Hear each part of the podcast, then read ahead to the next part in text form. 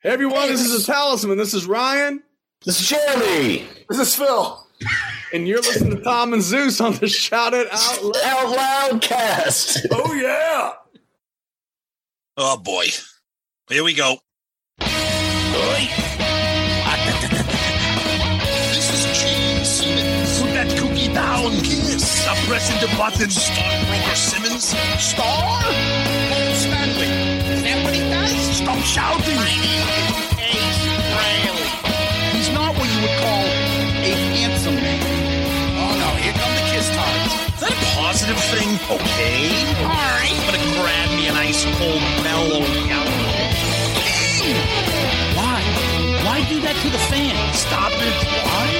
Because fuck them. That's. What are you talking about? 617 525 you like Settle down. Hello. Hey, what's up there, Kiss Army? Tom and Zeus with another episode of Shout It Out Loud Cast. Episode 193. Paul and Gene on the Howie Mandel Does Stuff podcast. Tom, how the hell you doing? Very well. One of the things we love doing the most is uh talking, but we also love talking about other people talking about Kiss, right? Yeah, Yeah. talking about other podcasts. Exactly. And nothing wrong with that.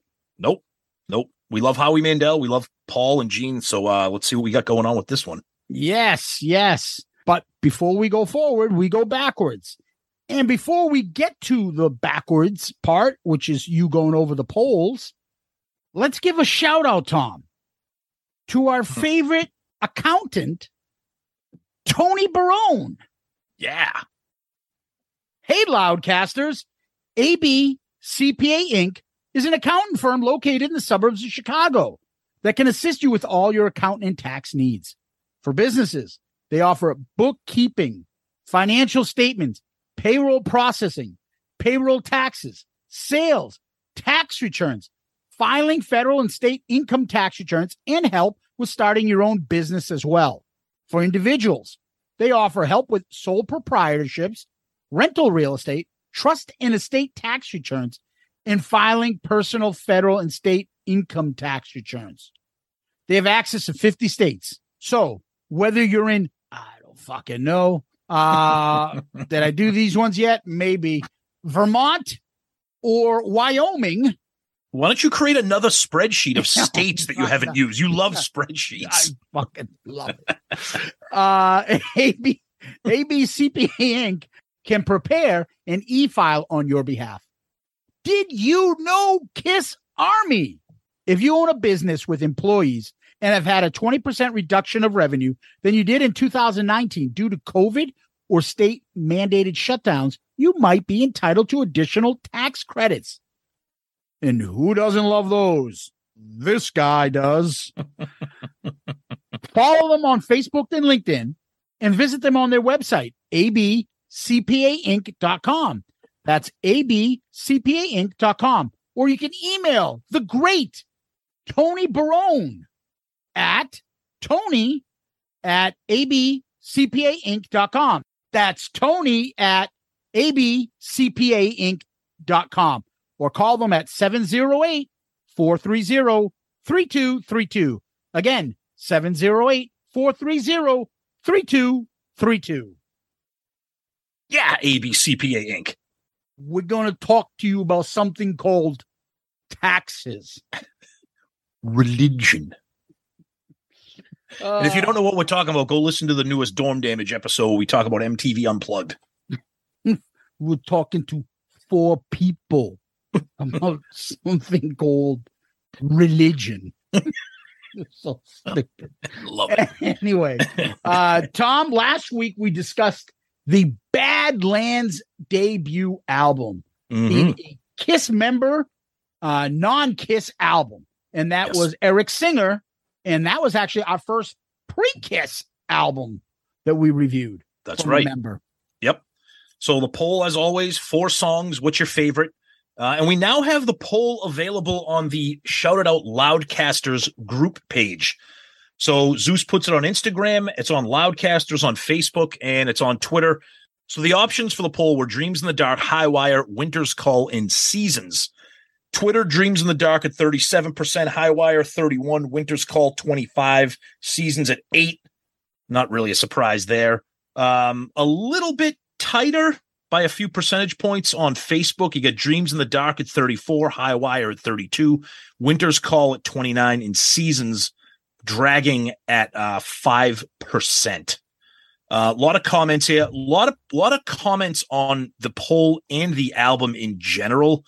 People love this album, and I think one of the things that people love about this album is that it is so underrated. It is so hard to find. It's not something that's overplayed and beaten into the ground. Um, you can find the CD if you feel like ponying up the cash. You can find the vinyl. Um, the stuff's unfortunately probably never going to be released. There is a recent bootleg. I forgot to mention this on the episode. There is a recent bootleg that was just released um, for the Badlands debut album, and it's demos. So it's like a demo album um, that was recorded during the debut album sessions that's newly available. Uh, I don't own it yet, but who knows? Couple comments here. Brad Baird, great show, TNZ. This is another take me back. Second year of college, I thought I was getting sophisticated with this one. Uh, great songs, like Tom says. Some are better than others, but no filler. Jakey smokes. MD.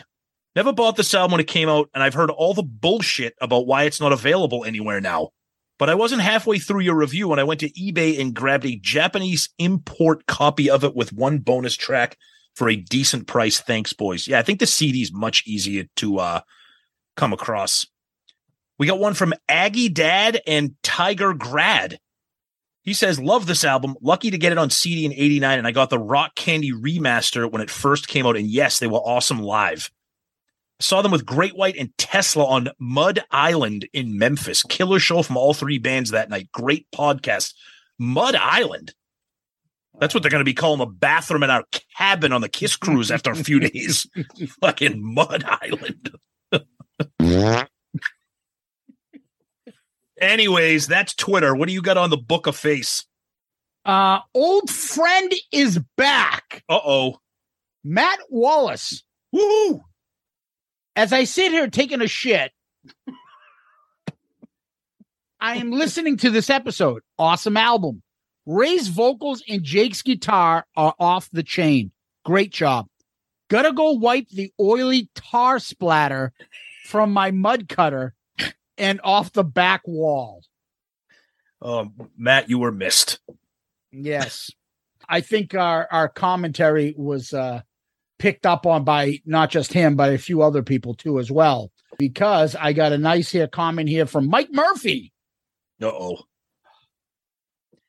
I assume by Zeus's behavior and somewhat disturbing line of questioning that he would in fact climb Mount Pooney in order to get his shot at Giselle's Brazilian freckle flaps.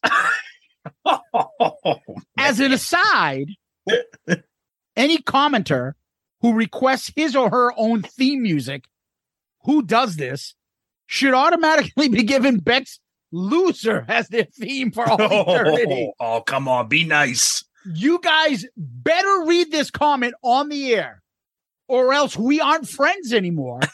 and I will no longer bless the Shout Out Loudcast community with my always witty and hilarious commentary. First of all, Michael Murphy, that's fantastic. But I'm a little disappointed that you didn't throw a comment in there about how the Badlands is not available on colored vinyl. Because as we all know, colored vinyl sounds the best. When you're in the mood to listen to something orange, think of Hakeem. yes. Christopher Hake. Yeah, wallet. I thought you were going to say, yeah, money bag sodas. Well, that too. Uh, yeah. Uh, I saw them live when they toured with Great White and Tesla. Mm. Love this album. Since they won't reissue this because of Ray Gillen, I hunted down a sealed vinyl for a decent price. Love cranking on the turntable. Over on Loudcasters, Stephen Wood has a photo of Jake and the Fat Man. Jake, who do you work for, Jake? I work for Mayflower. I work for Moish. Work for Moisha. Hey, pardon me, speak up there. Oh, God. Oh almighty. man. Justin Steele. Love the feedback. Cute little freckles around pink flaps. Oh. And in your best Pat Summerall voice, how about that I'm on green, John? I'm on green. is a good one. I thought he was going to bring up Dorsey Levens, another Green Bay running back. I'll trade you Fred Taylor for Dorsey Levens. Who is who is the old Lions quarterback that was in laying pipe two? The when I was getting that free Charlie porn. Batch. Charlie Batch. Remember, I had that free porn Yeah, it was You called laying pipe. laying pipe two. Like that's Charlie Batch. He plays for the Lions. What's he doing doing porn? Oh my god, Oh, batch. Over on our Instagram page, Tom, Gaz 160 769. I wish Atlantic would put this and Voodoo Highway on Spotify. Good luck with that, brother. It ain't happening, unfortunately. Nope. Uh Chip Chip Howard. Didn't that singer give half the East Coast AIDS? Oh, jeez. AIDS. Mr. Johnson, you have AIDS. He goes, AIDS? Oh. Over on YouTube. YouTube. Mark Ibrahim. Hello, TNZ. Just want to say I love this podcast. Being from the UK, I sometimes don't get all the references you guys make, but you guys still make me laugh out loud every single episode. Cheers, mate. All right. Thanks, I'm buddy. sh- yeah, I'm sure you're getting the. I'm here with the main man, the Boutros. Boutros. Boutros. Boutros. Golly. Uh, I'm sure you get those ones. Our buddy Marty White. Sorry, guys, I have to go full negative on this one. I No. hated Badlands the first time I heard them. Oh, I was a young drum at the time, and everyone was raving about Scrappy Doo Singer. Sure, he's a technician, but he has absolutely no style. Then he winds up in Paul's band, then Kiss. Frankly, frankly, I'd rather listen to Kenny Jones on Face Dances, and it's hard after Moon died. Thank the maker that YouTube cuts the audio the audio when the music plays. wow. Um, and I'll I'll get to that. For a good time, find the YouTube clip of current Kiss playing Strutter. Make sure you get the one where Scrappy forgets the third verse exists. They finish the guitar solo and Scrappy leans into his kit and starts waving his stick around as the whole shit show falls apart. Two tits up, awesome. but I'm, I'm going to mention something. He said, like, thank God YouTube doesn't allow me to do the music. That's not true. I'm not putting in the music. So when I edit these, this is this is the dedication for you, the listeners. I edit two tracks. When I finish up most of the editing, then I have the the basis of what we're going to do. Afterwards, I go in and I implement the songs for our podcast. I don't do it for YouTube and then I upload YouTube first. So there's two tracks I have of our episodes. So it's not YouTube cutting it out. I don't even put it in anymore. So just for those that are asking, there is no music. I don't put music or anything that will get us a strike. I don't or a copyright uh thing. I don't put it in. So Mhm. that's why that's happening, guys. Uh Tom, that's what I got. All right, let's bang through a couple emails here. All right, so some emails here. This one comes directly from our website, shoutitoutloudcast.com. You can submit comments and questions right from there. This comes from John Clifford. And we'll get to John later in the show, but he says, Hey guys, writing from Southern New Hampshire. Wait a minute, John, that's where I am. Where are you? Did he say, "Hey guys"? Hey guys, Southern New Hampshire. Maybe we'll have to uh, meet up with John here. But anyways, uh, just discovered the show about two weeks ago, and I love it. Listening out of order, depending on the topic, and I've got to say, I love that you guys see Kiss just as I do. They have ups and downs, and while I love the band, not everything they touch turned to gold. It's refreshing to hear similar views on my commute back and forth each day. My job sucks, and listening to you guys eases the stress. It's like being back with high school friends for a while each day. Just signed on as a Patreon contributor too. Woohoo! Yeah, John, we'll get to that in a minute. Thank you. I would absolutely love to hear an episode on Kiss Meets the Phantom of the Park if you haven't done so already. No, we have not yet. It's so bad, it's good, but still bad, awesomely bad. How about doing a live feed commentary? Hmm, perhaps. Keep up the awesomeness, and I'll keep listening. And before I forget, do you like Kiss? Stay cool, boys. Love the show. Peace out, Girl Scout. Yeah, John. And we'll get back to you a little bit later on in the show, too, my friend. This comes from David Lee Smith. Hey, guys, I'm a complete late bloomer with Badlands' self titled debut. My story with this album and Badlands as a whole goes back to 2019 as a 26 year old in listening to the Ridiculous Rock Record Reviews podcast with host Aaron Martell. Yes, love Aaron, love his podcast. Check him out if you haven't. He's great guy, great show. They talked about this album on episode 81 of his show. After listening to it, I was immediately impressed and I dove headfirst into the album, fell in love with it instantly, then listened to the rest of the discography. He says Badlands' self titled debut is in my top five albums of all time. Uh, he says at least we can still hunt down the albums online or listen to them on YouTube. Uh, it was great listening to both of you give your takes on the tracks. Nonetheless, I'm enjoying your show so far, especially the album review crew episodes. Keep kicking ass and taking names, gentlemen. David Lee Smith. All right. Thank you, David Lee Smith. And uh, we'll wrap up feedback with our good friend and longtime listener and Patreon supporter, Mike H. I love the feedback segments. It's one of the things that sets you apart from the other podcasts.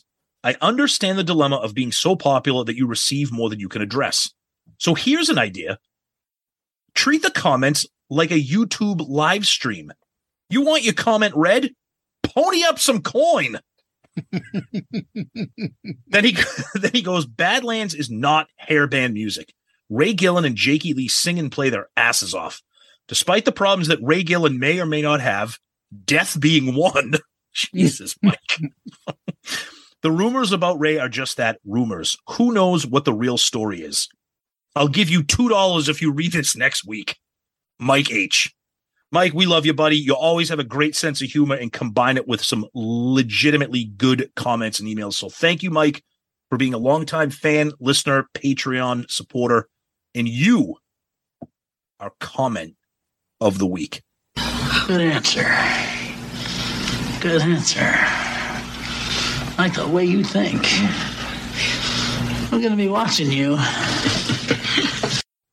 And we expect $2 because we read that. Thanks, buddy. Yeah. Awesome Woo. job, Mike. Thank you for Yes. all your support. Uh, Yep. Mike sent some pictures up, and a few others didn't ask me, but I haven't put them up yet. Just got a lot of stuff going on, and obviously Todd Har- Todd Todd Harrig sent us a picture on Twitter too about about him out with uh, looked like he was all like on a hike or something. Keep sending those pictures, and we're going to upload them onto the website. And you can find them on. We had somebody asking about where you I can think that was find. Mike. Yeah. Um, so if you if you go to our website, you click on the Shout Out Loudcast header there. Um, on that main page, if you scroll down on the main page, Three places you can click about friends or merch. Obviously, friends is the podcast friends. You can look at their podcast photos and stuff. That's there. But for people that are loudcasters, have their stuff, you go into the about us section, scroll down. There's photos of the guys. That's us. There's photos from Kiss Cruise 10. There's Creatures Fest 2022 photos. There's the Loudcasters photos. And that is a, a scrolling thing there. I see people with fillet of fish. I see people hanging out at mini golf. I see people at Broadway plays. I see people acting strange in front of a marsh. I see a picture of Sonny Pooney with somebody. Yikes. And uh, yeah, there's tons of photos there of you guys. We'll put them up if uh, you guys send them in. So thank you. Absolutely. Thank you. And if you're wondering about where to get merch, if you're not sure, on that main page, there's a merch link. Click on that. You can get shirts, hoodies, hats, all kinds of good stuff. So check it out. Thank you. Tom, what we do next is we always like to give a shout out to our Patreon subscribers. And we have two new Patreon subscribers. Woo! We have the aforementioned John Clifford. Yeah, John, signing up as a demon tier member. And we have Devin Dombrowski signing up as a spaceman tier member. Yeah, John and Devin. Yeah, I think our Patreon is probably at its highest point we've ever had. Mhm. Um, Yep. and we got, and we can't thank you guys enough. I mean, uh, all the stuff that you guys do for the show is always above and beyond what we imagined. And having our Patreon continuously grow is amazing. And all the support and help that you guys give has helped this show grow and has been huge for our uh, constant development. And uh, we thank you guys for that. John and Devin, thank you for becoming Patreon members. And anybody that's interested in joining and helping the show, just take a look at our Patreon. It's right on our website, shoutitoutloudcast.com, right when you open it up, or you go to the Patreon app, or you can go to patreon.com. You look for creators, you find us, and we have four different tiers. No, we do not have a Vinnie Vincent tier. Not yet. Right. So I know people want us to have that, but uh, you look at the tiers, see if that's something you can do or want to do. And if you do, we appreciate it. It's a big help to the show. And uh, we will, and then in turn, you're part of the Patreon family. And with that becomes perks. Take a look at the uh, Patreon listings there, the what you guys get. And uh, we're always adding things, whether it be video calls, uh, the group talks that we have, uh, merch. Uh, there's plenty of stuff to go around, and we try to make it worth your while.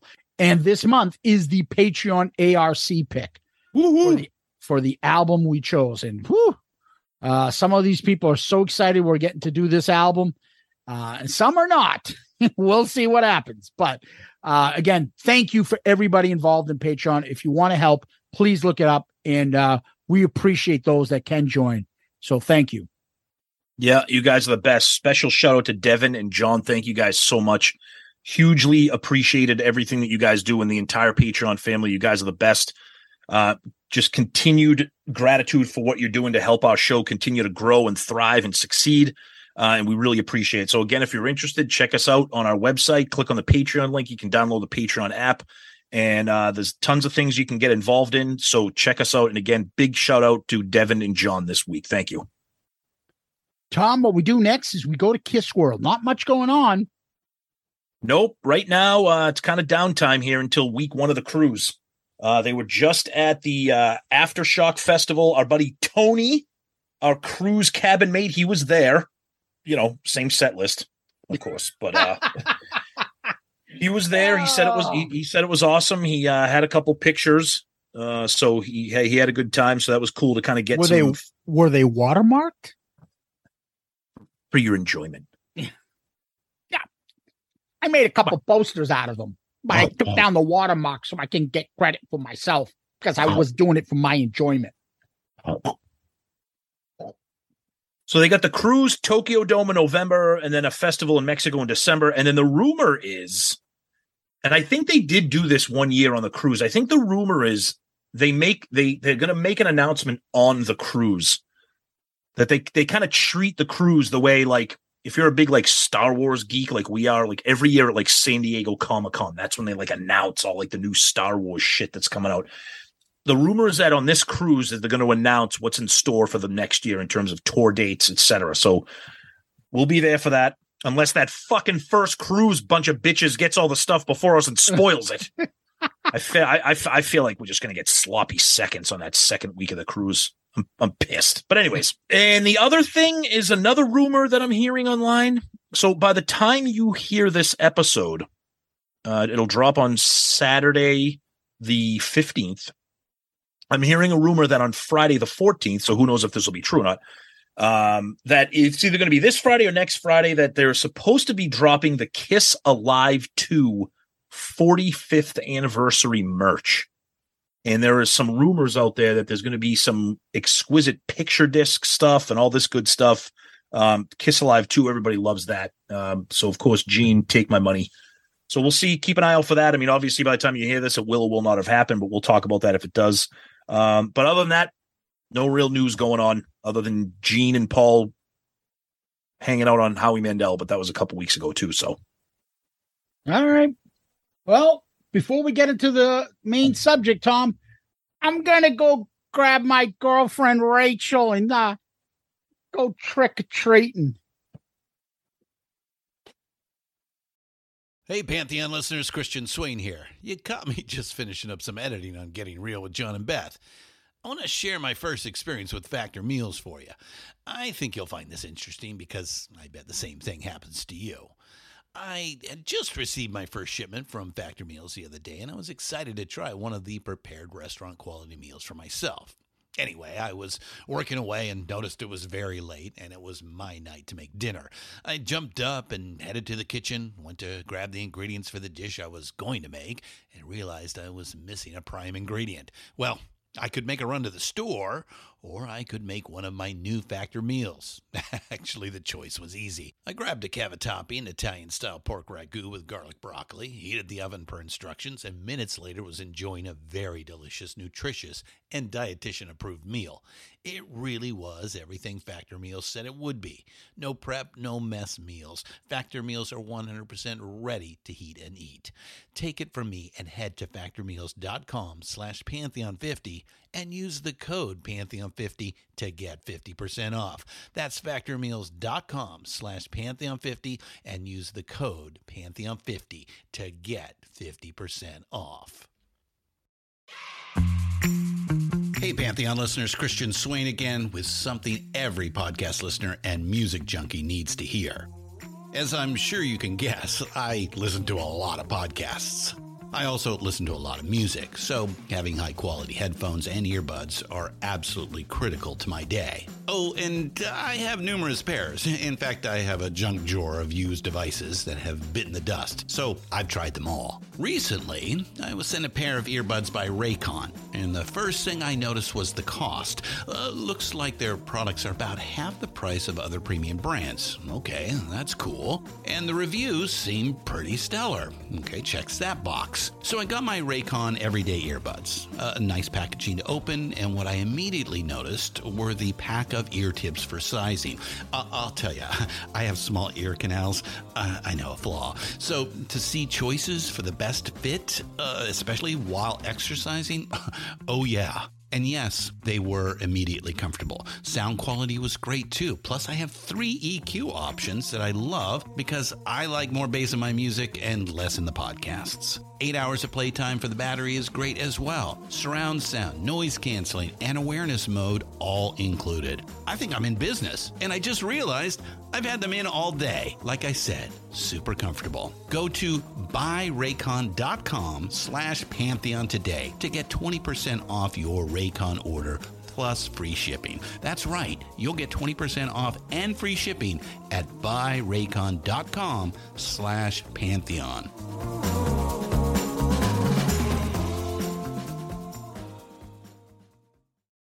American Criminal is a new true crime podcast from the studio behind American Scandal and American History Tellers. Every week, you'll fall deeper into the riveting stories of the country's most clever, craven, and cruel criminals fraud, theft, murder, and worse. Whatever the case, whoever the criminal, you don't know the whole story until now.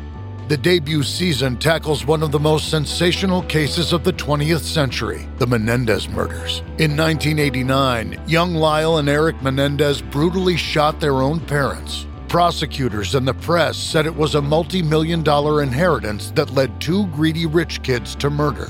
But the picture perfect facade this Hollywood family built hid troubling abuse. Could these teenagers have been driven to kill? Or was it even in self defense?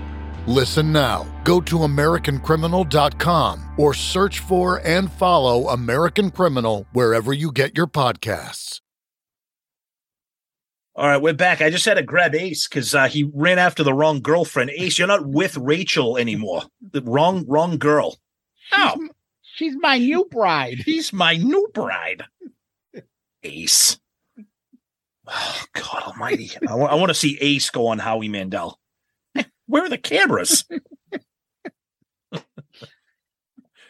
right. So uh, a while back, a couple months ago, I saw Paul Stanley on Howie Mandel, and I thought it was a great uh, episode. Howie Mandel has his podcast. He calls it uh, Howie Mandel Does Stuff. It's him and his daughter, and they have good chemistry. It's funny. It's fun. He's excited. He does not seem like he's bored. He seems like he's generally interested in whoever he's talking with, and him and his daughter uh, have good chemistry. So I, I find it it moves along quickly. I thought it was a good episode. Then late yesterday, I saw Gene was on, Mm-hmm. and I'm like, let's watch this and let's just do an episode on both both of their interviews. Yeah. Uh, there's a lot of I uh, uh, differences and similarities at, at times as well. So this is a good part for. I think we need to come up with a segment for this, and that is uh, uh, psychiatrist Tom. Calling doc, in- calling Doctor Tom. I told you it's calling Doctor Tom. Oh, there he'll be checking. He'll be making an appearance sometime during this episode. Believe me. uh, calling Dr. Tom to psychoanalyze the uh, answer questions and answers and the differences between Gene and Paul. But uh, let's start off with the one that just finished. The one is the uh, Gene episode. Yeah, and I think it's good. I think we decided to do a combination episode because of the differences between the two. Instead of doing an episode of the Gene interview and an episode of the Paul interview, do them both, pick them apart, highlight some of the key things, some of the funny things, some of the interesting things, and then kind of really have a close comparison between the two. Now, because both of these interviews are long, we're not going to drop them into the episode. So, it- Oh yeah, so I, two so- hours. Right. So I would urge you to go and go onto YouTube. That's what because it's you want to watch these, okay? Because Correct. visually, you, visually, there's a lot with Paul and Gina. So go on YouTube. Um, it's Howie Mandel does stuff. It's hilarious. He's hilarious. I've been a Howie fan forever. I think his daughter is cute as hell. I think she's adorable, and I think she's a good co-host. Um, so it's it's a, it's an interesting show, and and it's, he's got tons of great guests. Uh, he actually did one with Mike Judge from Be- creator of Beavis and Butthead. So he's Yeah. good. Howie's great. I I was never a big fan of his comedy, but Yeah, I like him as a person. me too. When he talks, he's famous for having OCD. Yes, like, un- like, legitimately germ- diagnosed OCD. Yep. And, and crazy stuff. And uh, you know, part of me thought that it was an act or something, but it's not. It's Yeah. not. And you could tell the empathy he has for others and uh, a genuine love of conversation. Yes. And that's why it works. Uh, I like his conversation style. I like guys like Bill Maher because they they enjoy conversations where they talk and yet they'll listen to your answer and go back and forth. Not It- okay, my turn. Okay, your turn. Okay, my turn. And no one's answering each other. The other thing that Howie has a gift for is that he's he'll ask questions that you're like, oh, I can't believe he asked that. Like, like, like, like, it's a conversation. It's not a layup. It's not a foot rub. It's not one of these 60 minute pieces where it's like, so tell us about when you learned to play the guitar. Now, now that, that, that is in some of these interviews, but he asks some questions and his daughter does some good follow ups and you can hear and see some of the tension.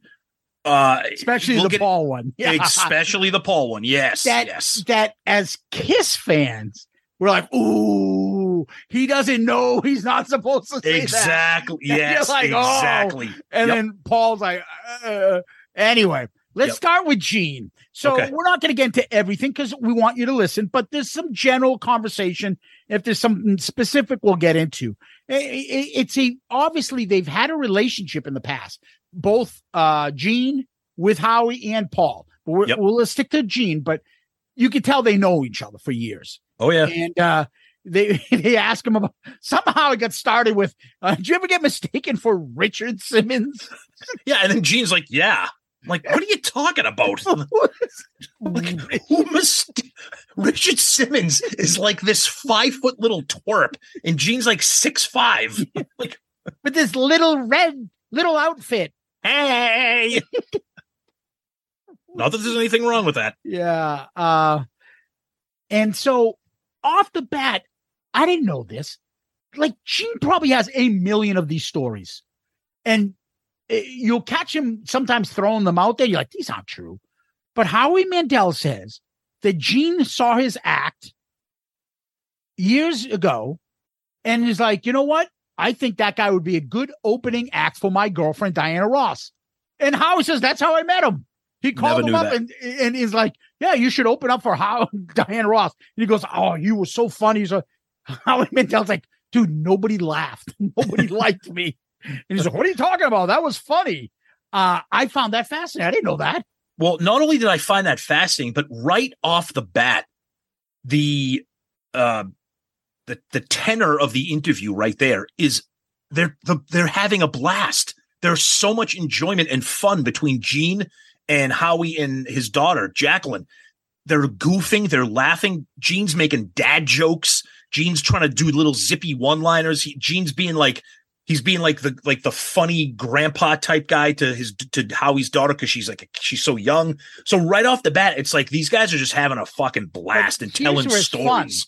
Here's where it's funny because I like Dan Rather type style interviews Of at times. Me too. But Dan Rather ain't doing this. In the middle of him telling the story, he talks about so you were living with Diane Ross. Whoa, is that when you you were cheating on Cher with Diane Ross? yeah, says that. They get into and break down how Gene and he, like this is something I would ask. So I don't understand. You were living with Cher and you dumped her for Diana Ross. Did those two find out? Who told who? Did they get into a fight with each other? Like yeah, and, and then you cheated on Cher with Shannon when you met her at the Playboy Mansion. Like it's like And then he brings up the fact, which I was like, "What?" He's like, "Yeah." Then later on, I found out that Sh- that Shannon's sister Tracy yes, was married to Diana Ross's brother. brother. What? Yep. It's yeah, it just it, just hilarious shit. But but he's but but Gene is having so much fun with these stories. Like his his sense of humor is just outrageous. I love it. They're great stories because he's like, "So how did you meet Diana Ross?" He's like, "Well, Cher told me to go buy a gift, go to New York City." Yeah. And I and my friend Diana Ross is in New York City. She'll help. She knows me. She'll help you buy something. My, by the way, I'm gonna end up banging her. And they asked him, "What did she get you? What did you have?" And he says, "A piece of chocolate cake." Oh, of course, Gene. and then Howie goes, "Let's call Diana Ross right now." Gene's like, "What?" And and, and Howie's like, Yeah, "My he producers like three times. Yeah, my producers are saying not to do that. Gene's like, we're not calling Diana Ross I'm right now. fucking ambushing her with Howie Mandel. but here's another funny thing that I I liked in it. Oh, you met you met Shannon at the Playboy Mansion and and, and with this with her sister.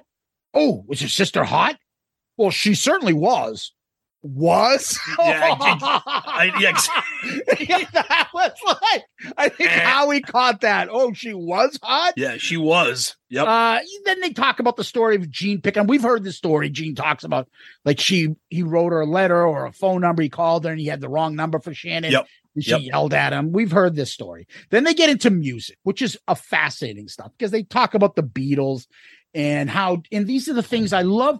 Like I can hear Gene talk about anything. I, too. sorry. I find him fascinating. He's a great storyteller, and he talks about the fact that like the no one knows music or reads music. Those guys don't make any money, the ones that do it. And he talked about how he picked up the guitar and he learned uh, how to play just from watching TV and trying to follow along with the chords Mhm. and why he became a bass player because most bands, everybody wanted to be guitar players. Like, who the fuck wanted to be the drummer and carry that shit around? Yeah, sit in So the I back just- and carry all the shit. Yeah. So he's like, oh, I'll just, I'll be the, come the bass player. I find that shit fucking awesome. Yeah. I love when Yeah. he talks like that. Uh, Yeah. they, they talk briefly about Elvis, which I love. And uh, he's like, that's not my Elvis. I don't know why he didn't like the movie. He made it I seem haven't. like I because I love that movie. I know you did, and that means a Yeah. lot because you're an Elvis freak. So if you like it, it's gotta it's gotta have some. I haven't I- seen it yet. because it's not it wasn't how can i explain it it wasn't sugarcoating some of the stuff about his Yeah. career Yeah. okay it was oh, it was honest and i that's why i enjoyed it i don't want just kiss ass shit but Yeah. uh anyway so he talked a little bit about that and then they went into something about merch and they're like oh Mhm. colonel parker was the big merch guy and he brought it Yeah. out it's like and then gene said the biggest influence for him in merch and the biggest stuff which i'm not sure if i heard him say this i'm sure he has he said was disney that's Yeah, oh, yeah. I think I've heard him say that before because he talked about Steamboat Willie becoming Mickey Mouse and then building Yeah, a, yeah, and yeah. then build, and then building a theme park based on a cartoon character. yeah and the Yeah. building and building and building so i'm like oh hmm, that's interesting Yep. then our friend steve petty was brought oh up yeah, for That some was- of our early listeners remember when we used to bring up steve petty steve coronel C- clearly Howie Mandel does not know the story of Steve Coronel because he did because he did not follow up with that. yeah He and he, didn't- the he- same thing with paul when he talked about who's It- this it- guy in the middle Yeah, they yeah they didn't ask so, and Gene didn't say. and he talks about meeting Paul, and Paul's like, "Yeah, this song will." uh uh I came up with a song, and he starts singing. My uncle is a raft. Dude, I fucking almost drove off the road. We always laugh about my uncle is a raft. It's a real my, my uncle is a raft. He keeps me afloat. Paul's like, that's terrible. it's just just for that part, just Yeah. for the human side of Gene, where you you could tell he's not like even embarrassed by it. He's like, yeah, I wrote the song. My uncle's a raft. And it's terrible. Yeah, but but but I love that because of all we've heard almost every story in history. I've never heard Gene sing "My Uncle is a Raft" and tell everybody that Paul's like that's horrible. Yeah, yeah. And then he talked about kicking other members out. And is that why you voted the other members out? And he goes into the flat tire. flat tire. Here we go. Yep. Uh, they talk about uh, Gene's Jewish background. You know, Howie Mandel is Jewish as well. Yep. And keep your Jew to yourself, Gene says. For like the times you think Gene is very like uh protective uh against anti-Semitism and stuff. There are other times he's like, Well, this is the world we live in. He's like, Well, you know, we're not as we don't get it back as as bad as like Hispanics or black people.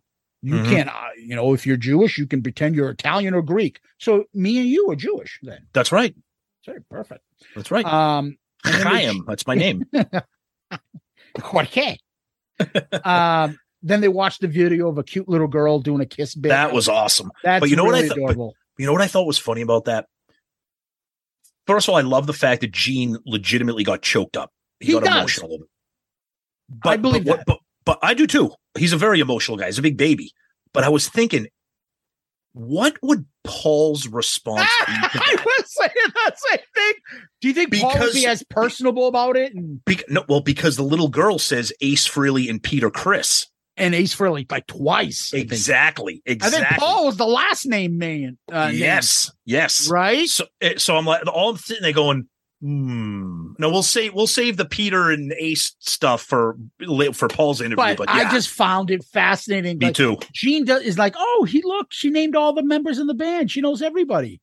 Like, did you also like- pick up? Did, did, did you did you also pick up what he said? He goes, he goes, I love that stuff when you're looking in the front row when you see a kid on top of his dad's shoulder, Yeah. and the kid puts up my hand gesture. Oh yeah, Of course, he says dude, that's so my hand. I I love, Dude, but I love, so but that's why I love. He's, he's like his kid. He puts up my hand gesture. I'm Oh. like, oh god, I okay, I love, Dio, yeah, I, I love it. I love it. aka Jeff Kinsley.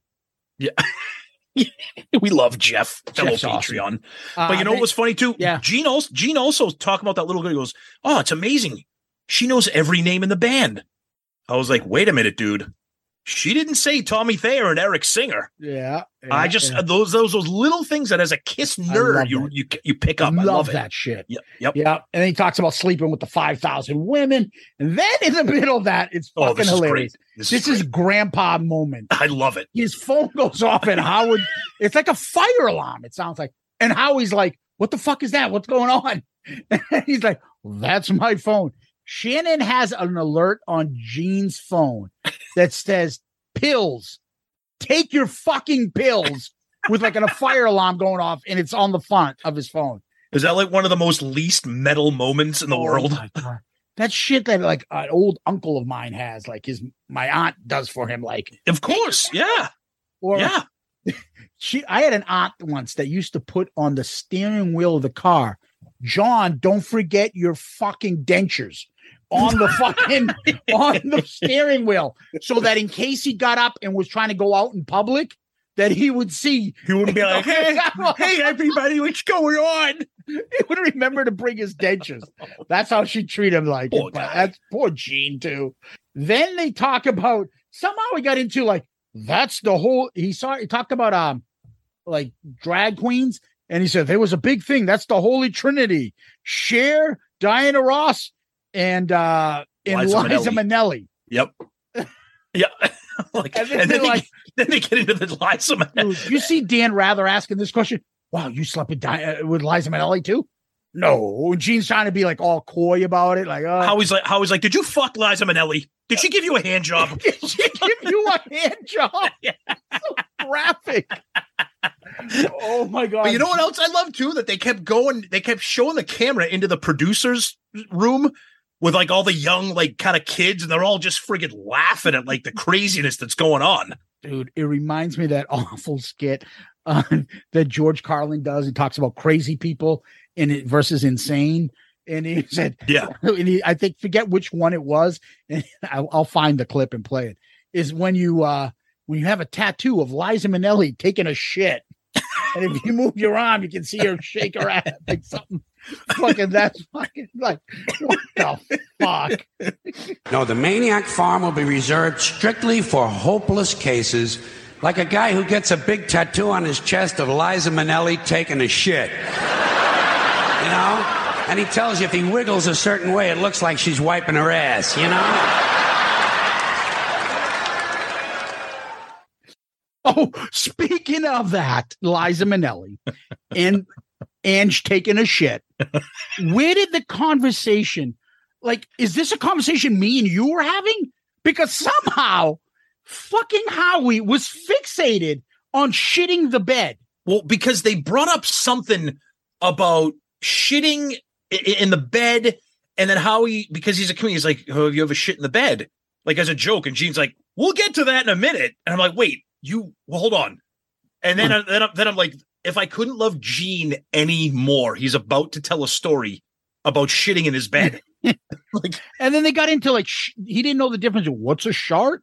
That's when you fart. And the daughter's like, when you fart and you shit a little. yeah, and then Howie's like, "Oh yeah, if you sneeze and shit, that's a sneet." I'm like, I've never heard that word in my life. He goes, Well, I was sneezing because that's what Gene said. He Yeah. sneezed and he was ill in bed and he shit the bed.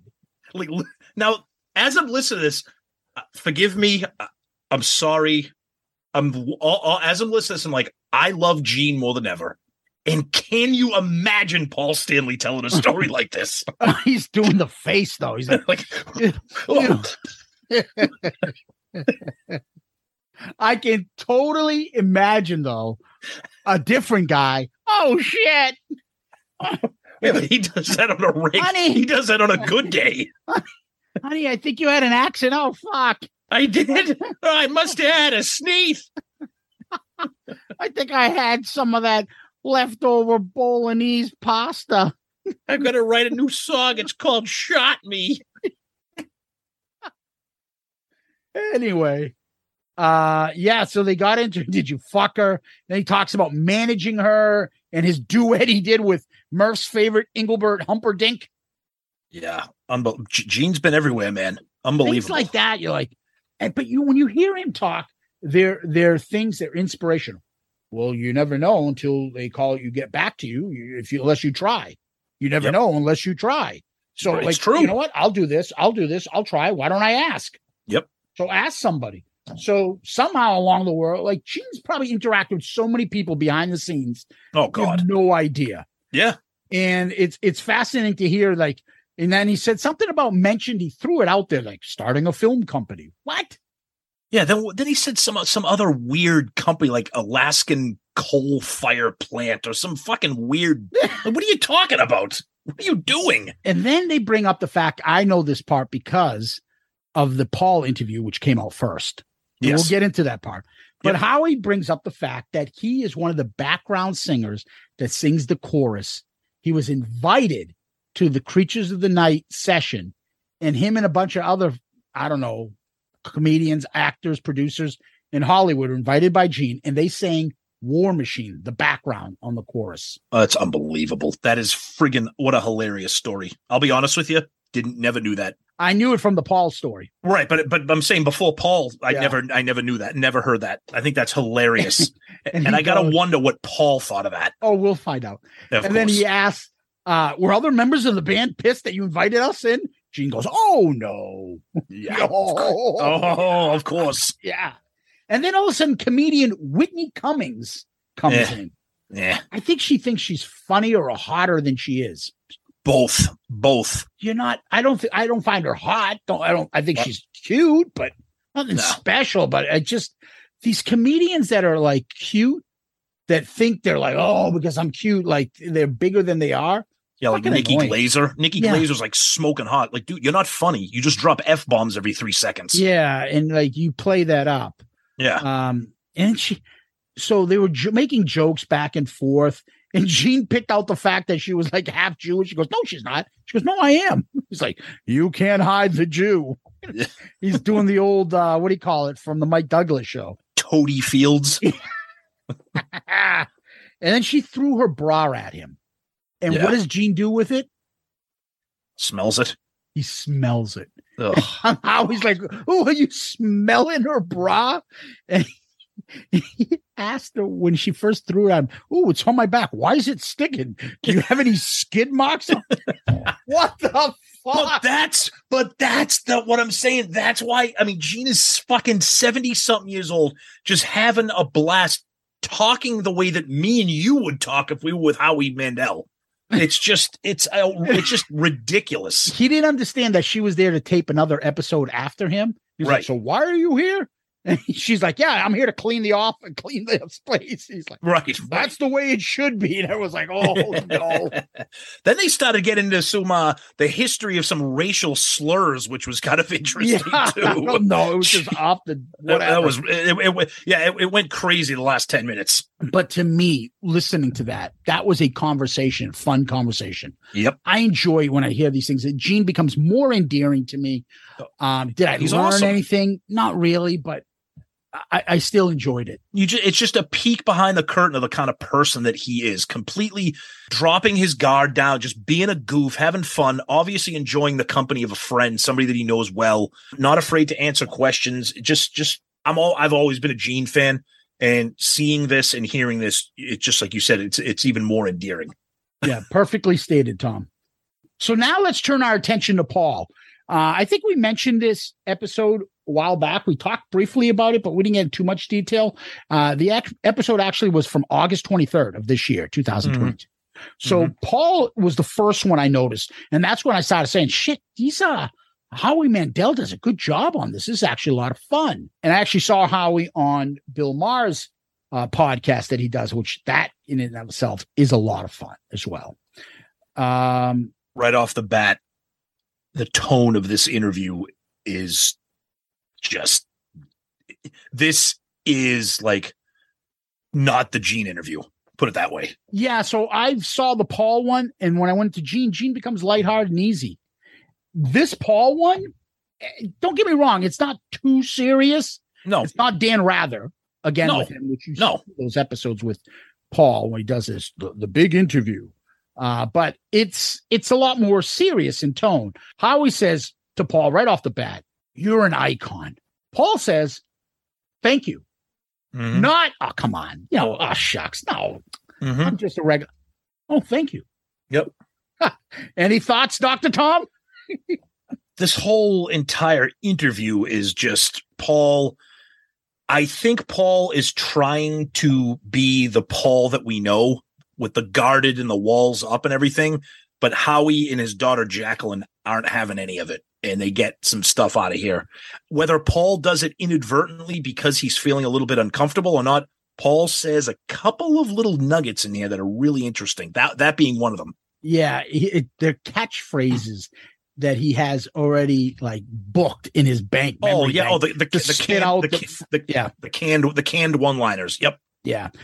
Immediately, he talks about what we just talked about on Gene's interview. He talks about how Gene brought Howie in to sing War Machine. Uh, Paul says that was a time when Gene was bringing in a lot of people with a smile on his face and a kind of a smirk, meaning this is the time that was getting on Paul's fucking nerves. Of course. being a Hollywood guy, right? Did you pick up on that? Oh yeah, oh, absolutely. It's the beginning. It's the beginning of the '80s. Absolutely. Yes. Yeah, like where's Howie's trying to tell him the story. You remember when I came in? That's the first time you met me. Yeah, I was doing this, and, and Paul's like, "Yeah, I remember." Like, no, that might have been pleasant for you. It wasn't for me. Yeah, Howie asks him, "Oh yeah, didn't Bryan Adams write that?" And what does Paul say? Ask Gene.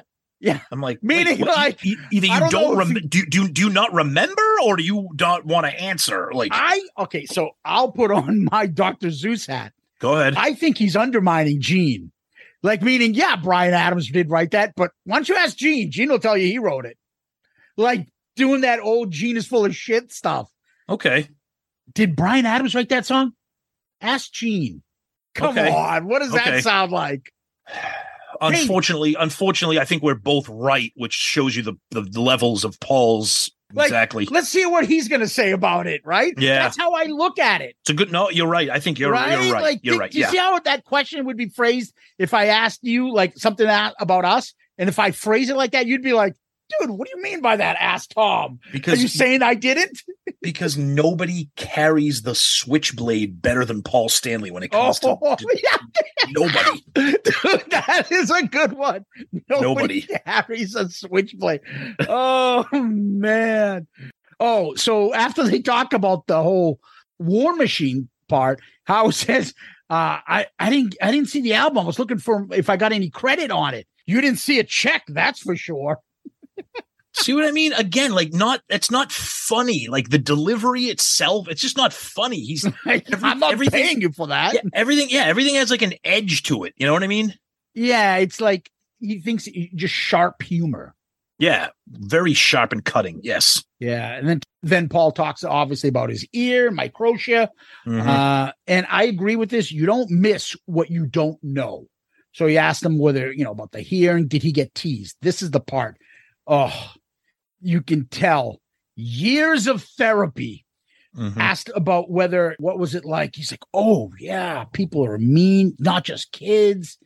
Uh, you could tell Paul was like cringing about that, and all those years of torment are flashing before his eyes when he asked him about it. Yeah, he did not want to get involved in that conversation at all. One of the com- one of the comments that he said that stuck out that I'm like, oh, put that in the pocket because we'll get to that later in the interview when he said, "I've never been good at living up to people's expectations," and I was like, that right there is going to come back at the end of this interview and is going to answer a lot of questions about where Kiss is right now in 2022. Yeah, yeah. And they uh asked him about the makeup, whose idea was it? And Paul even says, "It goes all of us." Yep. What did you think about the question about him changing his name and the fact that he claims it was Paul McCartney, Paul Rodgers? Like I've never ever Yeah. heard that in my life. It, it was interesting to hear him talk about it. It I it mean, was. It was. But I'm he I'm not- says I'm- I'm that's not why saying- he did it.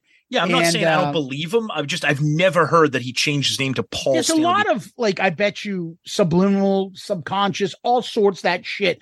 Where Yeah. like he talks about, well, I kept part of my name to keep part of my identity. Oh yeah, I, have- believe that. Yeah, I have yeah. the star on my right side, my face, and then he talks about the opera and Yep, blocking yep. his face, and that's Yep. me. And then the ears on the right side, and the stars on the right side. Mhm. Um, there's a lot of Dr. Tom stuff that you could talk about the subconsciousness of all that kind of stuff.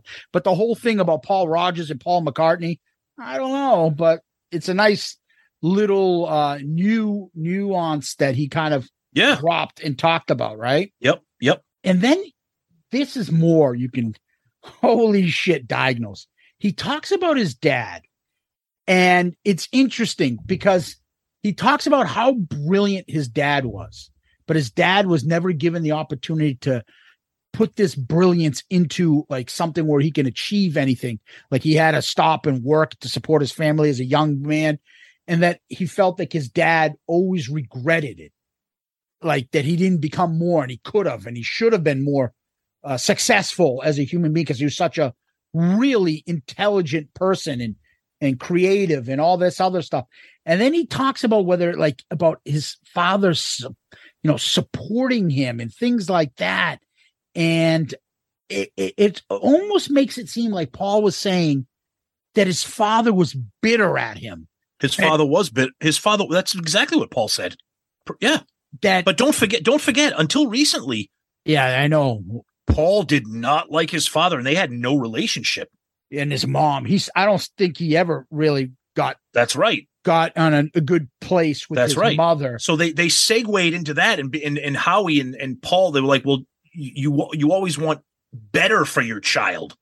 Yeah, and You he's al- you kind of saying, Yeah, I and feel Paul- bad for him because I bet I you do too. that that part is really true. That he's probably grew up being like, dude, my dad rather it gets jealous of me. He was upset if I'm doing well because he should be doing well. That's Dude, not a good all- thing. For all the teasing we do for Paul, I mean, let, let- let's be serious. The guy's gone through a lot. He's got a Yeah. lot of issues, and they're not issues to be made fun of. We we we we tease Paul about a lot of things. We do not tease him about things like this. And, and oh, you're the right. shit he about his ear and all that stuff growing No, up. never. That's fucking awful. what but dealing with dealing with a parent because I and I I know people I've heard stories like this parents who are bitter at their children because the child is successful has a better life than they had and that's I can't imagine what that's like as a kid who's already dealing with issues of being bullied and being treated poorly Or and having house. physical Or physic, a physical deformity and his sister was Yeah, that's you know, the other part I was gonna say. Right. His house where he said his sister was physically like she was insane. Yep. Physically assaulting him, will kill him almost at some point. Like he had to live with that, and his like his parents weren't Yep. controlling that aspect, and Yep. so he's like no happiness anywhere he goes. Yep. But uh, it, it's it's it's sad, and it's very I- sad. and I guess you'll, you'll say, um, you know, not to get too serious here, but the one thing I always learned is like I always look back now and the shit that my dad would do for me, and I'd be like, dude, I won't do that for myself, but my dad would do it. like, oh, I really, I know it's late, but I really could use some orange juice. and you'd go out to the store and get your orange juice. I, I Fucking- the I have hockey practice at 6 a.m. in Kingsborough. Yep. Oh, he'd take me there on a Sunday or Saturday morning, even though he had worked all week or whatever. Same Shit thing. like that, I'd be like, dude, I wouldn't do that for myself. And then you have your own kid, and you're like, I'm sick as a dog. I'm not going to CVS to get myself, but my kid has a little sneeze four in the morning. You're driving to CVS, like, I'll get it for you. Like That's the right. love of your kid, things that you do, you don't even do for yourself. Nope. That's how a parent should be. And that's the difficulty. That's the challenge that Paul And had how, growing up. how long did he think it? You know, how many examples do you think it took for Paul to be like, dude, my dad is like, like pissed because I'm doing this. Yep. Like, that must have sucked because for that to sink in and not be, no, my dad loves me more than anything. Mhm. That that comes from experience. and you also got to and, a lot. and, and you also got to wonder too did that have anything was that an, a little bit of a, th- a push to change the name too maybe he didn't want to be known as an eisen i know he didn't like the name stanley but maybe he wanted to kind of erase that you know stanley is not bad maybe he didn't want to be known as another eisen in with the rest of the family i don't know Yeah, I, I don't know, but it, it's fascinating. He talks about his own kid, and he goes, he says, I don't give Evan any money, but you know, this was and interesting and, and I like the way he does this. I know sometimes we laugh about his philosophy, but he's right. Anything is possible, but it needs to be possible for you. So, like, meaning, like, I want to be the fucking starting center for the Lakers. Dude, you're a five foot seven Greek guy. You ain't starting for the Lakers. That's Right. not possible for you to be the Right. center for them. So, and I'm not five foot seven, I'm five foot nine, but that's okay. But you get my point. These are things that I agree with him. You should encourage people to do stuff. You should, but you could also be realistic. Like he said, if I wanted to be a mathematician, I'd be fucking homeless. Yeah. So I also thought that I also thought it was interesting when he was like, "Yeah, you know, I I don't I don't give my I don't give Evan I don't give my son any money and blah blah blah," and then Howie's daughter followed up, yeah. And you could see the discomfort with Paul. She's like, "Well, you said that you don't give him any money, but do you open any doors for him or help him out with his career?" Yes. And Paul was like, "Uh, yes, I do," and I was like, "Dude." you admit That's that's a bigger deal than giving your kid money. With all due respect, You think so? oh, dude, I, I think that's a fair thing to do. no, Yeah. no, no, no, no, no. I'll, I'll introduce you to him. You No, can no, have a on. tryout with the Bulls, Hold but on, you I better didn't say, fucking do well. That's no, up no, to I, I, I didn't say it was bad. What I'm saying is Paul was patting himself on the back for saying, well, "I don't give Evan any money. He's gonna earn that on his own."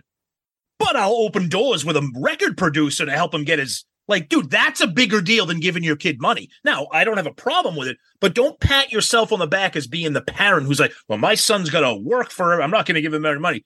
But I'll call the, you know, I'll, I'll call the guy over at CBS Records and say, like, dude, there's nothing wrong with that. You're helping your son, and you should, and that's good. But don't make it sound like you're like being like some warrior for your kid and making him scratch and claw his way to the top because you're not, and you shouldn't. You're Paul Stanley. You should be helping your son. no offense. I, I- don't believe in should like, "Well, I need to make my kid suffer so he'll learn. I agree, of course. my kid's no, living in a van and I'm a gazillionaire. No. I right? agree, of course. That's why I was surprised when. when that's you why I was have money, that's one of the perks. Help the people you love. But that's why I was surprised. He said, I don't give him money. No one asked him that. He said that. Uh, no one asked him, Do you give Evan money? He said that on his own. Yeah, because he wants to get compliments for it. But here's But he's why would you get compliments? You're Paul Stanley. You don't give your kid money. Yeah, but he's trying to make it sound like his kid earned whatever he's earning on his own two feet. But, But he's not because he's I- opening door. He's opening doors up for him in the music business, which is fine. so I look at it as like that. I'd rather. I think it's more honorable that he does that than gives his kid money and just like live off my money. So you have nothing. So you have no fucking what do you call it? Absolutely. No, no, I'm with you. I, I Because the way I don't know if it's at- more. I, I don't know if it's more honorable. I, I agree. Yeah, I don't give my kid money so he can be a freeloader and just Yeah. friggin' get get high in my living room. I get Yeah. that. Yes. No, but the other part to it is, look, I, I might say to a record guy, "Hey, do my can you check my kid out, see if you like him?" Yeah. But if you're not good enough, you're not going to fucking make it, no matter what I say. Correct. Of course. So Yeah. uh, you know there are co- I see it in hockey all the time. Kids Yeah. get their kids to try out for certain teams. Oh, he's trying out for this team. Like how the fuck that kid get in there? That kid sucks compared to that kid. The dad Dude. opened the door, but that kid ain't making that fucking team. Dude, I work for the state of Massachusetts. Do you have any idea how many people I've come across in my career? Oh yeah, he's a friggin' he's a he's he's uh, the state rep's uh, nephew. The fucking kid can't even add. what the fuck is he doing? How did he get this job? The kid can't write his name. You know what I work- mean? I worked for the MDC all through college. Oh, that's that's even more corrupt, the MDC. which doesn't even exist anymore. Yeah, I used to fucking come in for like two hours late, two hours early, two hours of lunch, and try to bang all the fucking lifeguards while people were drinking and smoking weed, while fat kids were from the local Somerville Medford community were drowning in that piss infernal they call the swimming pool upstairs. Hey, too bad, kid. I got to go to the fucking Meadow Glen Mall. I'll see you at the end of the day. It was. I remember there was a kid we say, "Hey, fucking chubby checker, fuck off." you have to give him. See, you're a bully. You create Paul Stanleys in this world. You're this a bully. fucking fat little kid. He was driving all of us nuts, and we'd have to give him timeouts all the time. You're a bully. God damn you. He looked like fucking what's his name from uh the Cosby Kids. Yeah, Peter, the little fat kid, Peter, Petey, Yeah. Pete the meat. we call him Chubby Checker. All right, back to Paul. Next thing they bring up, he asks him about in his book when he talks about anti-Semitism, Oh yes, and Paul goes, "That's a touchy subject." yeah. Howie Mandel goes, Howie Mandel goes, You wrote about it. That's why I'm asking you. So what I took from that is this is Paul being like, I'm gonna throw shit out there, but don't fucking ask me about it. yeah. And then You know, and, and, and credit to credit to Howie. He's like, you wrote a book. You wrote in your book that you were- you had bandmates that were anti-Semitic. Paul's like, ah, that's a touchy subject. Yeah, it is. So talk about it. and so he says the famous, I think, Oh, line from this. He goes, uh, I didn't push anybody in the bus. They walked under it. I, I don't even know what that means. That's such a stupid. Th- I don't even know what that means. Like meaning I didn't set them up to look bad. They did it themselves. I get it, but you wrote about it in your book. Well, that's because they did it out in public. Right. Oh no, no, no. I don't think he threw them under the bus. No, no, no. I don't no, but that- that's what I'm saying. That's why Yeah. he, he, dude, he needs to have his conscience clean. Like I didn't do anything wrong. I didn't do anything wrong. I was them. uh, That's right. what that's all about. It's right. It's right. Uh, eh, Paul says, "Well, did you ever talk to them about? Well, it's awkward." But he says he never reached out to them. Uh, They never made comments about the book when it came out. He says, "Well, you know, maybe some deny it, and that's life. We all have our own interpretation of history." So I put it out there. No one really fucking. I never had a discussion with any of them about it. It is what it is. I'll hang out with you still, even Yeah, though I, I call you anti uh, an anti-dentite. yeah, I don't. I don't. I don't know. I don't get that. Uh, uh, anti-Semitism is just fucking horrendous. And if you have a bandmate or somebody like that that's getting, I, I don't know, man. I, that, that's that's kind of an end game for me. But I don't know. That's not my life. So No, I think Ace, honestly, is an idiot. I think I don't think he dislikes anybody or something, but I think he's like a lot of us grown up in a time where we throw out insensitive, racist remarks. I think we did it. Do I think Ace treated them like that they're not as good as people as him because they're Jewish? no, I don't. But I think that Ace is a fucking idiot. Yes. SS, yeah, we're Yeah. gonna throw you in the oven, shit. stupid shit that Paul said that he was supposed to say. I believe it. I do. I do too. But I, I don't do think he meant it like to be like that. I think he was just meaning like locker room talk, stupid shit. I get it. I get Right? it. Yeah, I get it. And uh honestly, I don't if it was as bad as it was, I don't think Gene would ever have put up with it. Oh God, no, no, no, no, no. Yeah. Um anyways, that's that. Then they um Paul talks about uh painting. Mm-hmm. Oh, Snooze fest. good God. Did you realize he made this much money from painting? $20 million, he said. That's fucking insane. Yeah. And he said And he- most of it's from the people on the Kiss cruise. Yeah, exactly. he says he he started making money three to four years into painting. He started selling them, and this is the part I found very interesting. He says he was looking for ways to be creative. Uh, music is probably the easiest, but he wants to see what other areas are out there. So this is the part that I'm thinking. So Paul is still hungry, and he still has that artistic improvement in his head. Like his stuff, I can do that all day. It's simple. I can fucking make money on this.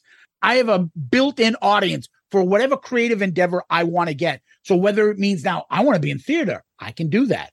I want to put my time and energy into uh, creating these paintings. I can do that. And I want to create these sneakers and sell them. I can do that. So eh, the Kiss stuff, I think he's thinking in him, uh, to himself, I've done that. I'm bored of it. I, it- it doesn't give him the excitement, but maybe I do a soul Clearly, album. it doesn't look at it every Yeah. night. Yeah, I could do a soul album. Like everything else is giving him excitement to be creative Kiss as an artist. The, Kiss, Kiss concert, the Kiss tours are his cash cow that allow him to do all these other things that he enjoys. And God bless him that he has that ability to do that. That's why he continues the Kiss tour and continues the Star Child because it allows him to do the sneakers, the friggin' the carpet, the fucking you know all these other things, the art. And God bless him. That's that's fine. But you can tell that, that, that Kiss is just there as as like kind of like the the main thing for him to do everything else. Yeah, and then they talk about like the the touring of the band, and it's the most merch band in history. Uh, Paul boasts stadium type numbers. Oh, I just came back from Europe. We did a 80,000, 100,000. Like, dude, you're Dude. throwing out the stadium parts where you're on a major bill. You're not throwing out arena numbers. Yeah, I was just gonna say that, dude. 12,000, 13,000. That's Dude, still the- the- impressive. Yeah, the Aftershock Festival had hundred thousand people because it was a three day festival with about eighty bands. yeah, like, you know, stop and- and- but- throwing stadium numbers out. But he knows that the people listening to Howie Mandel's podcast don't know the difference. So of course, Gene did the same thing. Gene's like, "Oh, 80,000, 100,000. Be like, dude, come on. Howie asks, How long has Kiss been a band? Paul says, This is interesting. This is very interesting for me. Howie asks, How long has Kiss been a band? Paul says, Since 73, almost 50 years. I find that stuff very interesting because to me, that means next year they're celebrating the 50th anniversary, not the year of the first album being released. That's why. That's why I think on the Kiss very Cruise, we're gonna- important. that's why we're going to hear something next year. Yeah. So Absolute next year. My next year. Print this. 2023 will be the end of Kiss. yeah, touring Kiss. Well, I think that yes, agreed. Yep. Um, so I, I mean, he throws that in there. I don't know if it's a slip up or if it's na- naturally that you're saying that. No, I think he's he just doing the math. I think he's. I think he's just doing the math. Why? I don't think there's. I don't think it's a slip up. I mean, it is the 50. You know. And then we get some interesting conversation. They talk about, well, why aren't you doing like Kiss stuff? Aren't you interested? And he talks about Here we go. songs on the last two albums Here we go. Were great, but then he says songs like Modern Day Delilah, as good as any song he's ever written, including Love Gun. And we all know how much he blows himself for Love Gun. But he says he's setting himself up for disappointment. It doesn't compare to what other people are perceiving these songs to be. And even Howard's like, yeah, because they're new. Uh, you, you can't tell they're classics until later. Like, you know what I mean? He, he actually puts in perspective. And Paul's like, like as though Paul wants instant. Oh, that's a classic. That needs to get played every time. No, it doesn't work that way.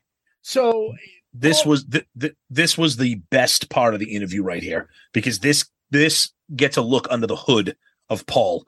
First of all, I love modern day Delilah. Okay, So saying I. it's as good saying it's as good as Love Gun is ridiculous. But my my follow up to that is if it's as good as Love Gun, why the fuck are you playing Say Yeah from Sonic Boom and not modern day Delilah? If you think Modern Day Delilah is one of the best songs you've ever written, why is it not on your end of the road tour from Well, why album? don't you switch it in here and there? Between why? that and say, yeah. Now, he says you can never compete with the past. Okay. Mm-hmm. Setting myself up for disappointment, which brings me back to the comment he said at the beginning of the interview Mm-hmm. when he said, quote, I've never been good at living up to people's expectations. This is all about him being incapable of having fans not like his new music. That's all this is. He does not want to write new music for any other reason that he can't accept criticism for it. And he said, he's he said in the that comment where he said, "I've never been good at living up to people's expectations." That was said. That wasn't even in the context of music or the band. That was just a general life quote. Mhm. So he's never going to write new music because he it cannot take the slings and arrows from the Kiss fans.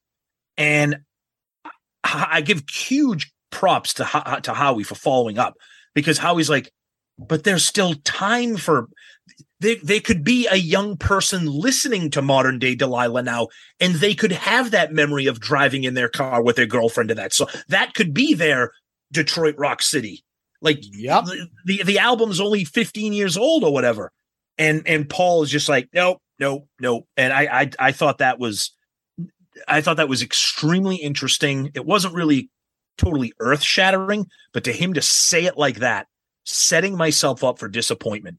That's all he cares about. He wants the accolades instead of just writing music for the love of writing music. And let's see, Ozzy Osbourne, for the first time in his career, just had a number one album. And I don't care if Ozzy sold 10 copies or 10,000 copies.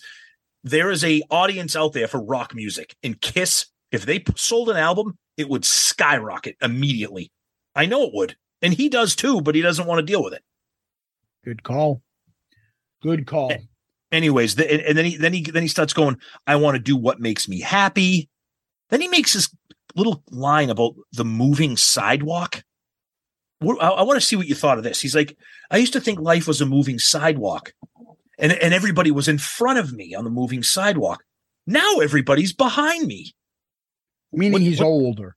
Like Okay, he's trying because- to catch up, but now he's the old guy and people are Okay, catching up to him. because i looked at it i looked at it like wait what okay because I, I wanted to see what you thought of that comment okay that's okay. how, that's how I interpreted that. Like, okay you, you're all my right. people behind me, I was thinking of catching up to all these people in front of me, all these accomplishments. Now everyone's behind me. okay Oh fuck, I'm the old man. all right Um, all that's right. why I got it. And then he talks about what Doc McGhee says, which is that QTR, quality time remaining. And I get it.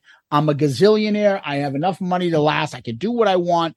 What do I want to do with the rest of my life? Do I want to be touring, doing stupid shit, or do I want to try new things Yep. and try to explore that? Yep. Um, yeah. So I think that uh, that's very important to Paul at this point. And he says, you know, physically we can't do it forever. He admits it. Talks Oh, about yeah. all his surgeries. Then they talk about uh, Phil Collins. Remember? Yep, and I saw that concert. I saw that concert in December when Genesis came to Boston. An incredible concert. Phil Collins can still sing, but God love him. His physical ailments are uh, they're heartbreaking. And I agree with what Howie said. Howie said I feel bad for him. I don't feel like I was cheated out of anything. I felt bad for him because you know one of your icons is so physically debilitated that it just it, and Paul and, and what's Paul's response? Well, then don't go. Yeah. Like, dude, that's not that easy. Like, mm. th- th- that's not the response we're talking about here. You know, he's like, well, they have the right to perform, and you have the right to not go. Be like, Paul, this isn't crossfire. On we, we, I get it. That's not what we're talking about. Have a little bit of a soul for a minute. I love this part next. Are you happy?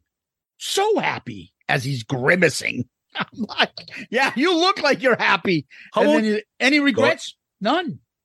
Oh, okay. None. Imagine that. Ima- God, if you can be 70 years old and say that you don't have a single regret, but of course, you think he's going to tell Howie Mandel that he has a regret? You can't. You can't pull that curtain down and let people see that that regret. It's never going to happen.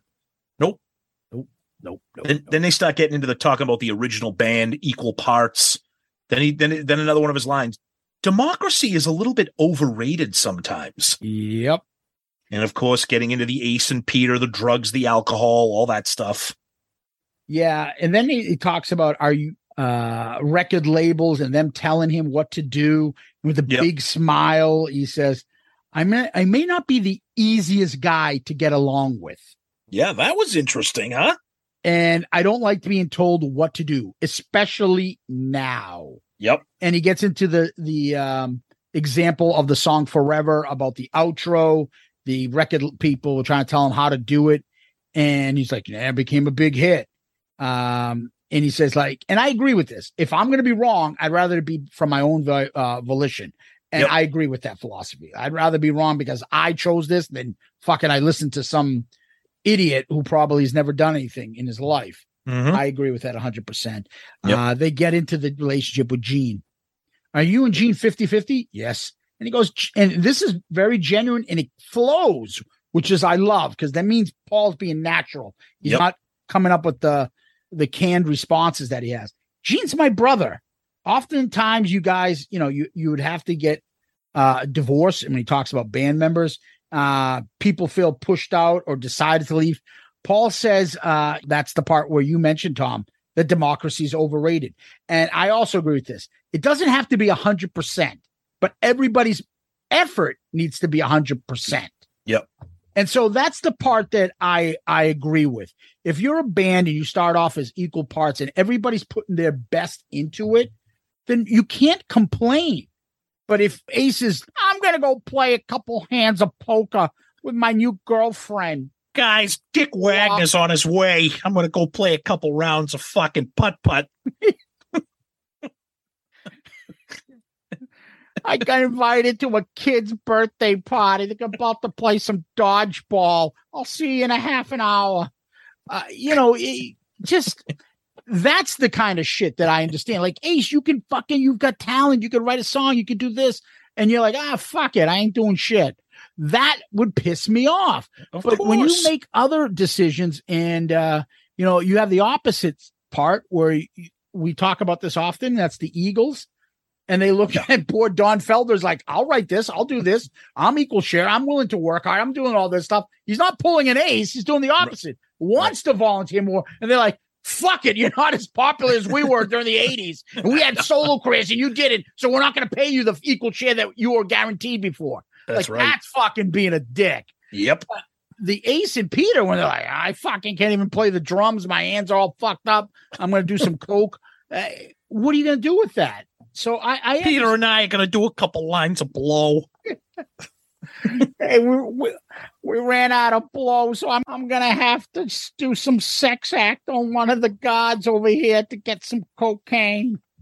Some kid offered me a pack of Fun Dip. Wonder if I could snort that. I was gonna blow the bouncer for fucking a bag of fucking weed. Anyway, anyways, um, I, I just I, I find that stuff fascinating when they talk about their relationship. And I like how he also said he's my bro. He's like my brother. He's not my best friend. Yeah, exactly. I mean, you don't have to get along with him, but you're there for each other. You're Yep. dependable. You I rely on you. We make things work. Yeah. You don't have to fucking be like, hey, let's sit down and watch a movie. Yeah. Right. That's when Gene was talking about later on. uh, I have no friends. I have I have no friends. And then they talk about meeting Gene for the first time and him not liking him. And obviously, you get the other perspective from the Gene interview earlier, in that this is a great line. I love this. I, and it's not about me not liking him. It was more about he, I was better with him than without. And that's the business side of Paul and Gene. Like, Mhm. I, and I mean, I like this, but I'm smart. I'm going to ride with this guy because this guy will make me a, uh, a better band and a be- make me money. And they both used each other. Uh, then he talked about he played a song for me, Paul says, which is long forgotten. and mine is on the first record. I know. God. And he, and he admits, though, he said Gene plays the ego thing, but in his heart, he's a good, good person. He does more charity work than people know. He's my brother. He's there for me. We don't socialize not on the not on the road. We're different people. yeah, that was cool.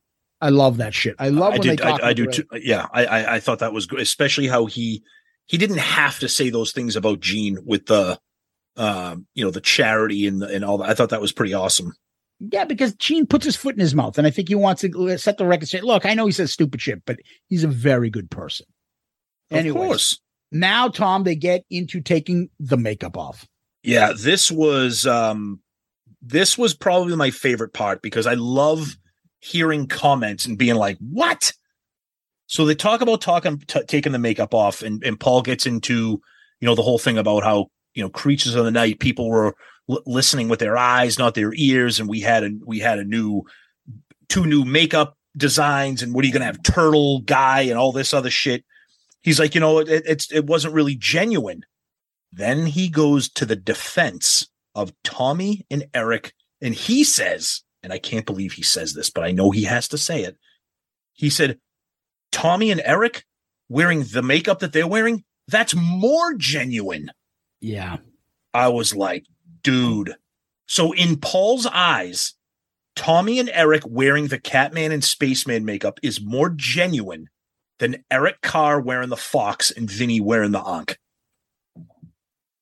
Wow.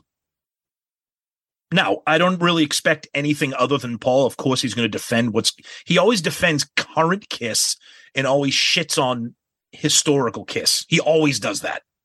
But this, I was like, dude, nobody to say that it's more genuine. Oof. Talk about a disconnect from what the fans think. no, Yeah, not, not, and, and I mean, not, not every fan. Some fans like, I, I, we don't really care what I prefer that Tommy and Eric don't wear. Yeah, but it doesn't bother me. It doesn't, I don't lose sleep over it like a lot of fans do. And then he does the usual. What are we gonna have next? A character, Turtle Boy, Snail Man. Yeah, I. Jesus. I. So when someone had the third uh, character in Kiss, did the fourth person character say, "Oh, we're gonna have Snail Man, or we're gonna have this," or did someone say, "How about the Catman? How about the uh, Star Child?" How but about that's exactly what I'm saying like- about Paul. He always his his hindsight. He always shits on the high. So you're making fun of Eric Carr's Fox and Vinnie's Ankh Warrior. Fucking fans loved it. You loved it, but because it didn't work. See, that's the thing. When when they do something that doesn't work, they shit on it. But at the time, they thought it worked. Own it, whether it's the Elder or Phantom of the Park or Creatures of the Night or whatever. At that moment in time, you thought it worked. The critics all hated it. So now you're like, ah, it was stupid. That was a terrible thing. It was dumb. I'll never get over that. That's such a I I can't stand that. Just fucking own it. Don't shit on it. And to t- and to say that it's more genuine, those are his words, that Tommy and Eric are the spaceman and Catman is obscene.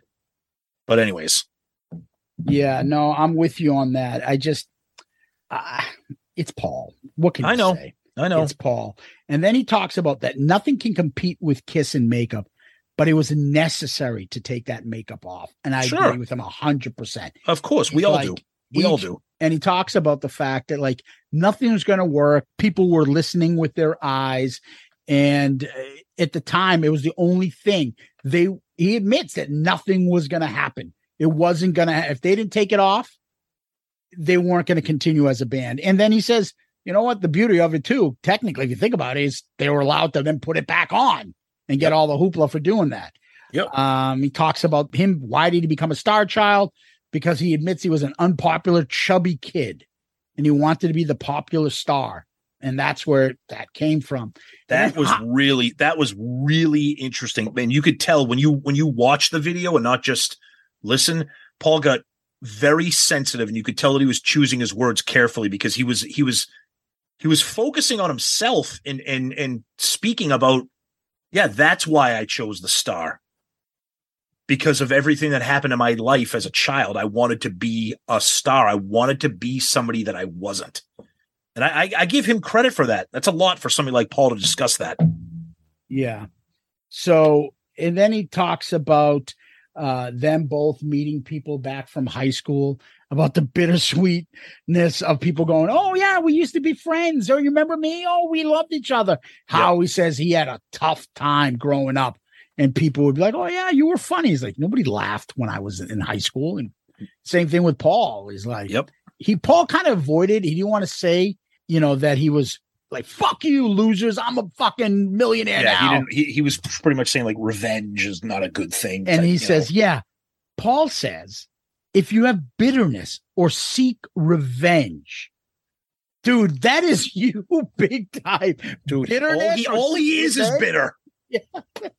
Go bring up our buddy Thinking Stanley to him.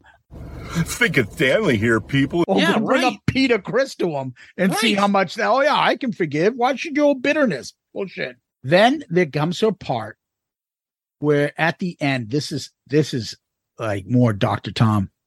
Howie, because I bet you a lot of people, you're not getting uh Stephen Pearcy from Ratt or fucking C.C. DeVille to talk like Paul. Paul is a smart man. Absolutely. He's had years of therapy to put these lines together. Yep. So Howie is like, he can't, he can't express how much he's impressed with Paul. Yeah. Paul is just soaking it in and loving it. It's everything he desires. Paul is like, he's just basically saying, You're so smart. You're so articulate. You're like amazing human being. I was like, Yep.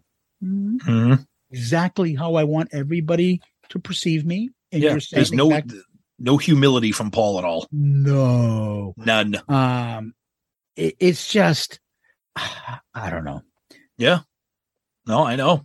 It's it's it, it was a, it was a it was a good interview. It was a it was Howie's that kind of guy, and like you said, he's he he had he, he had a conversation like like oh you're not supposed to talk about that kind of stuff. You're not supposed to bring that up. You're not supposed to ask that. But Howie's like fuck it, it's my show. I'm gonna ask it.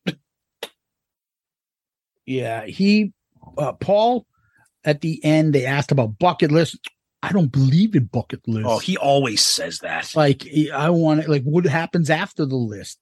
Uh and then he talks about like the, his sneakers, I can do that. And then he gets into what he wants. I what do you want to plug? I want to plug that everyone out there has the right to explore to be everything they can be. Tell you that you can't do something are the ones that failed. Go out there and advocate for yourself. And then Howie's like, You're such an amazing man. Paul is just like, oh. Dude, isn't that like written on a poster, like with, with the cat hanging off a tree, like fight for you? Like, what, what did you get this off of Pinterest? Come on, Paul. The fuck, dude. You and your He home got it from those 80s 80s posters. Yeah, right. I'm like, come on, fucking Yeah. whatever. Anyways, that was the Paul interview. Differences between the two? Go ahead. Well, we just talked about him. There's just the endless. I mean, Paul is relatively humorless. Um, he's humorless. He's guarded. He's sensitive, and that that that's fine. Gene, on the other hand, is freewheeling, high flying, laughing his ass off, making jokes, cussing, cursing, being inappropriate, um, talking about all kinds of crazy shit, and that's that's them in a nutshell. That's why we wanted to do this inter- this episode with both interviews side by side, so you could just see the parallels and the differences and the similarities. But that's why they've been successful for 50 years. They're each other's yin and yang. They're, you know, that's I thought it was fascinating. So did I. I, I thought uh, Howie Mandel's format works. I, I enjoyed it. I thought he got some questions and stuff out there. And I always like to hear and see how Paul reacts when he gets something that he was not Yeah. expecting. Y- yep, Right. I agree. Yep. Uh, I liked uh, Gene's playfulness. It's just fascinating stuff. And, you know, we- we, want to break this stuff down as we always do. That's what we do. Yep. Anyway, Tom, what we do next is question of the week. That's right. Question of the week. We got a good one. And this one comes from Brian off of Facebook. Simple question, relatively topical, because this does come out next month in November. He says, Guys, I think you may have brought this up, but can you add a little bit more to it for me? Explain to me why the band felt the need to release a box set for the 40th anniversary of Creatures of the Night when even the band admits that the album didn't didn't sell well. But for something like Love Gun, they just released a t-shirt and a picture disc. Well, I think these are all now major dates that are coming up because Kiss's major albums came out between 74 and 84, probably the classic ones that are considered classics. And so, if that's the case, they're going to have plenty of opportunities. They all can't be this fucking huge spread thing 40th anniversary, 45th anniversary. They've got to spread them out. Guess what? Some of these that don't get the 40th and 45th anniversary uh, treatment are going to get the 50th anniversary treatment. Spread it out. You, can't do these things every year. So I think they've taken their chances and picked something that they want to do this time, and maybe next time they'll do something else. They also just did the uh, the Love Gun double disc not too long ago, so that Yeah, is the- something. No, I, I know. I, I think it's an interesting question because I asked it, but that's that's pretty much because I'm a Love Gun guy and I think Creatures is overrated. That being said, I bought the Creatures box set. It's going to be exciting. There's live stuff on there. There's going to be tons of photos and stuff. It's it's it's an it's a lost era for a lot of people because there's no live recordings. Um, and I think that's why we probably haven't seen anything with Eric Carr on the off the soundboard because that Creatures box set will have that. I mean, I'm excited for it. I just find it interesting that that wouldn't have gotten like the anniversary picture disc type thing and then give the box set to uh love gun or or some I, I i i don't know. You, you're right. They can't give everything a box set and maybe they're maybe they're trying to just give a little extra something to an album that they love. They love creatures of the night so maybe they're trying to honor it by doing that. I don't know. Interesting question. I know other kiss fans were talking about it too uh, so thank you for that. Appreciate that question very much. We always appre- appreciate our questions of the week. Yeah, Tom, and where can people find us? Check out our website. That's the one-stop shop for everything. Shoutitoutloudcast.com. Shoutitoutloudcast.com. Uh, you can get everything you need there. All of our episodes, all of the Shout Out Loudcast episodes, ARC, Zeppelin Chronicles, the new Dorm Damage, everything's there. Our rankings episodes. You can click on the merch links. We talked about that. The Patreon links. Everything is there. You can send us messages directly from the website. You can comment on each episode's posting as well. So when this episode gets posted to the website, you can scroll down onto the episode page and there's a space there if you want to comment directly. Of course, you can comment on our social media Twitter, Facebook, Instagram, TikTok, the YouTube that we love, um, all those things. You can message us, tag us, DM us, everything. We're available, please.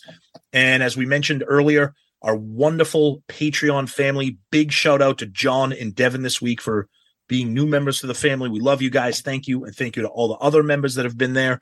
And of course, we're part of the wonderful Pantheon podcast network of shows. Tons of amazing music related podcasts. You can check us out there. And they just dropped a dedicated Pantheon podcast app. Download that app. We're there. Everything's there. And any, all those shows, they're all right there. So you can check that app out too. It's very cool. And uh, yeah, we're everywhere. But I'm telling you right now, the website's the best place. It's got everything that we just mentioned all right there.